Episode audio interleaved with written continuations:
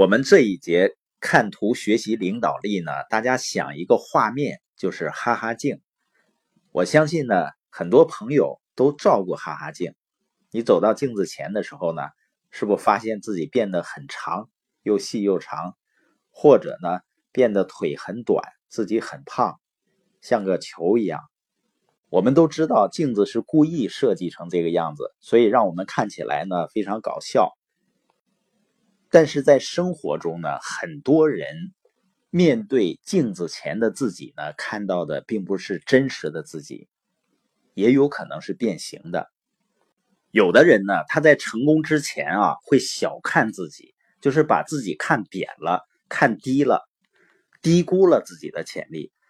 那成功以后呢，他又会小看别人，高估自己在一个团队中的贡献。那实际上呢，就是我们思想的这个滤镜啊，它有些变形。还有的领导者呢，他是害怕失去领导力，所以总试图给自己一个光辉形象。你见没见过那种说话的时候装腔作势的人啊？也就是让你一看呢，这个人就不是很真实，好像在装一样。那在别人看起来呢，就是变形的很离谱。那怎么样才能够成为一个真实的自己呢？有个小李呢，他参加了他公司工会主席的竞选，但是呢，他知道他胜出的希望是很小的，因为候选人名单上啊有很多非常受人拥戴的员工。随着竞选日期的临近呢，这个小李变得越来越烦躁，因为他太想得到这个位置了，以至于呢，他想不惜一切代价的去得到。这一天呢，轮到他进行初试。当一名评委问他：“你觉得你自己有哪些实力可以竞争这个位置？”时，他很紧张。他意识到啊，这次回答很重要。小李想了一会儿呢，做出了一件自己从没想过要做的事儿。他撒了个谎。他觉得呢，只是撒了一个无关紧要的小谎。他当着本部门的同事说呢，自己以前当过工会干部。说完呢，他看看底下的反应，他的回答呢，似乎让每个人都有兴趣了。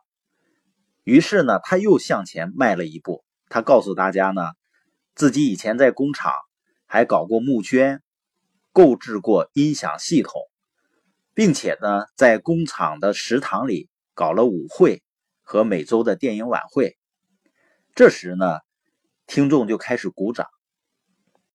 他就又接着编故事，这样呢，小李抛出一个又一个谎言，他已经越陷越深了。通过这样做呢，他似乎获得了别人的仰视，人们呢终于注意到他了，他也觉得自己好像是个人物了。直到后来，好朋友们向他提出质疑，问他为什么以前从没有听他说过这些事儿呢？他又开始撒谎，但呢，又想表明自己的清白。他就说呀，有些事情是他编的。说到这儿呢，小李就紧张的笑着。他希望呢，他的朋友也跟着笑一笑，但他朋友并没有笑，因为小李骗了他们。朋友们开始怀疑小李是不是以前也对他们撒了谎。那在单位上呢，小李获得了很多选票。最后呢，他只剩下一名竞争对手了。但是在最后时刻，当集团公司领导问他以前在工会中的详细经历时，他不知道如何回答了，这让人起了疑心。所以呢，公司的主任决定找小李谈一谈。在主任的追问下呢，小李最终是口干舌燥，说不出话来了，脑袋一片空白。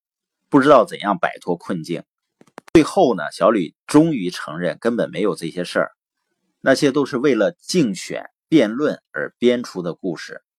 撒谎呢，就是因为他觉得真正的自己不够好。因为有些领导者啊，他觉得自己不够资格当领导者，就怕别人了解本相，好像别人了解真相了，就不会让自己当他们的带领人了。这样呢，就会做一些掩盖，为了使自己看起来更好。但是每当我们要掩盖自己的真面目时呢，结果总是使自己陷入麻烦之中。因为人啊，最终还是喜欢真实。人们呢，还是喜欢表里如一的，所以呢，给自己立个规矩，在接下来的一个星期里，不说谎，不去夸大，不去歪曲事实，在跟别人交谈中呢，谈到自己的时候要实话实说。如果不小心呢，在某些事情跟别人夸了口。就主动的找到对方道歉，并且呢，立刻进行更正。在一周结束的时候呢，评估一下一周以来自己坚持的情况。你觉得这样做困难吗？有多少次你不得不向别人道歉呢？